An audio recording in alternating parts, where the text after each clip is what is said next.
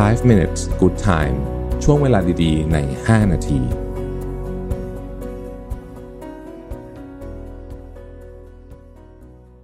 สวัสดีครับ 5 minutes นะครับ วันนี้เอาบทความจากโทมัส ออปปองนะครับ ที่ชื่อว่า two cognitive distortions that make people miserable คือความผิดเพี้ยนแล้วกันนะฮะทางความคิดหรือกระบวนการทางความคิดที่ทำให้คนเศร้าอ่านะครับ ซึ่ง ในบทความเนี้ยเขาก็บอกว่าคือคนเรามันก็เป็นเรื่องธรรมดานะที่เราจะที่เราจะมีมีมีความกลัวมีความเศร้ามีอะไรอย่างเงี้ย แต่บางทีเนี่ยอัตราส่วนของมันผิดเพี้ยนไป และเนี่ยเป็นหนึ่งในสาเหตุที่ทำให้เราทุกข์ใจมากที่สุดนะครับเขาบอกว่ามันมีคำหนึ่งที่เรียกว่า magnification และเอ่อ minimization magnification คืออะไร magnification คือเวลาที่เราเห็นอะไรเนี่ย ใหญ่เกินกว่าความเป็นจริง นะครับใหญ่เกินกว่าความเป็นจริงนะฮะอาจจะเป็นเพราะว่าประสบการณ์เรามันทำให้เรื่องนี้ดูเป็นเรื่องใหญ่เกินกว่าความเป็นจริง ในขณะเดียวกันเอ่อ minimization ก็คือเห็นเรื่องอะไรเนี่ยเล็กกว่าความเป็นจริงนะครับมันอาจจะไม่ใช่การขยายหรือว่าลดขนาดอย่างเดียว แต่มันอาจจะเป็นลักษณะคล้ายๆ กับว่าเขามีสิ่งที่เรียกว่า all or nothing thinking ก็คือว่าถ้าไม่ใช่หนึ่งก็ต้องศูนย์เลยนะครับ ถ้าไม่ขาวก็ดำเลยนะครับ ถ้าไม่ใช่ทั้งหมดก็คือไม่มีเลยแบบนี้เป็นต้นนี่คือกระบวนการของความคิด นะครับ ถ้าเราพูดถึง magnification หรือการขยายเนี่ยนะฮะมันก็จะเป็นลักษณะที่ว่าเราเห็นการคุกคามของสถานการณ์นะฮะเรื่องด้านลบๆอะนะฮะใหญ่เกินกว่าความเป็นจริงนะครับ ในขณะเดียวกันเนี่ยเอ่อ minimization เนี่ยเวลาเราเห็นเรื่องลบๆเนี่ยนะฮะเล็กเกินกว่าความเป็นจริง ทั้งสองอย่างไม่ดีทั้งคู่เลยนะฮะไม่ดีทั้งคู่เลยนะครับเอ่อยกตัวอย่างเช่นนะครับ สมมติว่า เราเราเห็นเรื่องอ่าสมมติเราถูกนินทาแล้วกันอะเราถูกนินทานะฮะก็เป็นเรื่องที่ไม่ดีนะเราก็คงไม่ชอบใครใครไม่ไม่ถูกนินทาไม่ชอบ เราจะโอ้โหเราจะขยายเรื่องมันซะไปใหญ่โตเลยทีเดียวนะฮะเอ่อแต่ถ้าเกิดเรา minimize มันนะฮะอ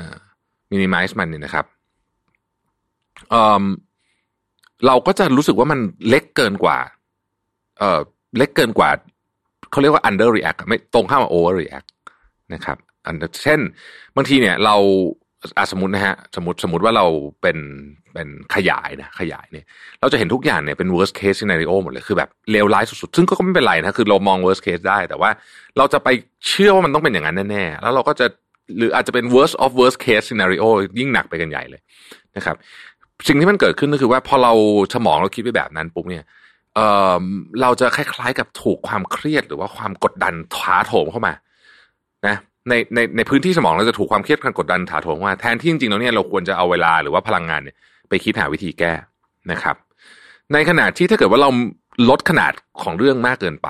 นะฮะก็กลายเป็นว่าเราไม่สนใจจะแก้ปัญหาเลยสมมติเป็นเรื่องเดียวกันก็ได้ เรื่องการเงินนะฮะเรื่องการเงิน ถ้าเราขยายมากเกินไปนะฮะเราก็จะเครียดบางคนถึงขั้นแบบ รู้สึกว่าแบบชีวิตนี้ไม่มีทางออกทั้งนั้นที่จริงๆแล้วเนี่ย การ หาทางออกก็คือไปเจรจากับเจ้าหนี้ทำแฮร์คัตอะไรก็ว่ากันไปสมมตินะครับ แต่คนที่รู้สึกว่าเรื่องเนี้ยมันเล็กเกินกว่าความเป็นจริงคือจริงมันก็เป็นเรื่องที่ใหญ่ แต่ดันไปคิดว่ามันเล็กเกินไป ก็เลยไม่ไปเจรจาโดยด้วยคนละเหตุผลนะฮะอันนี่คือไม่สนใจว่างั้นเถอะนะครับ ก็เลยกลายเป็นคดีความขึ้นมาคราวนี้เรื่องก็เลยใหญ่จริง ๆ เลยคราวนี้นะครับ นี่เราเขาเรียกว่า cognitive distortion นะเพราะนั้นเนี่ยคนที่ทำไม่ว่าจะขยายหรือลดขนาดเนี่ยนะครับ จะทำให้ยากต่อต่อ ต่อตัวเองในการที่จะรับสิ่งดีๆ ในชีวิตเข้ามา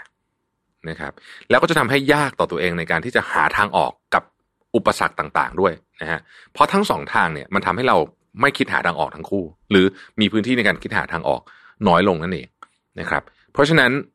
ต้องระวังทั้งสองอันนี้ แล้วกระบวนการทางการแก้ไขเนี่ยจะเป็นยังไงนะฮะกระบวนการการแก้ไขเรื่องนี้เนี่ย คือเราต้องฝึกว่าปัญหาเนี่ย มันเป็นเรื่องที่เกิดขึ้นตลอดเวลานะครับ วิธีการที่จะทำให้เราจัดการกับปัญหาได้ คือเราต้องหนึ่งรู้ขนาดของมันที่แท้จริงก่อนก็คือประเมินปัญหานะครับสองหาทางแก้ มันไม่มีไม่มีวิธีอื่นนะฮะปัญหาจะไม่หายไปนะครับปัญหาจะไม่หายไป แต่ปัญหาก็ไม่ใช่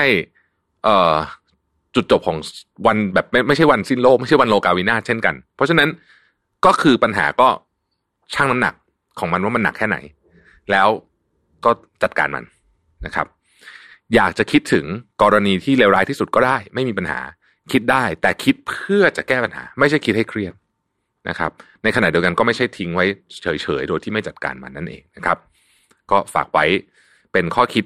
ดีๆ ในวันนี้นะครับ ขอบคุณที่ติดตาม 5 minutes นะครับแล้วพบกันใหม่พรุ่งนี้ สวัสดีครับ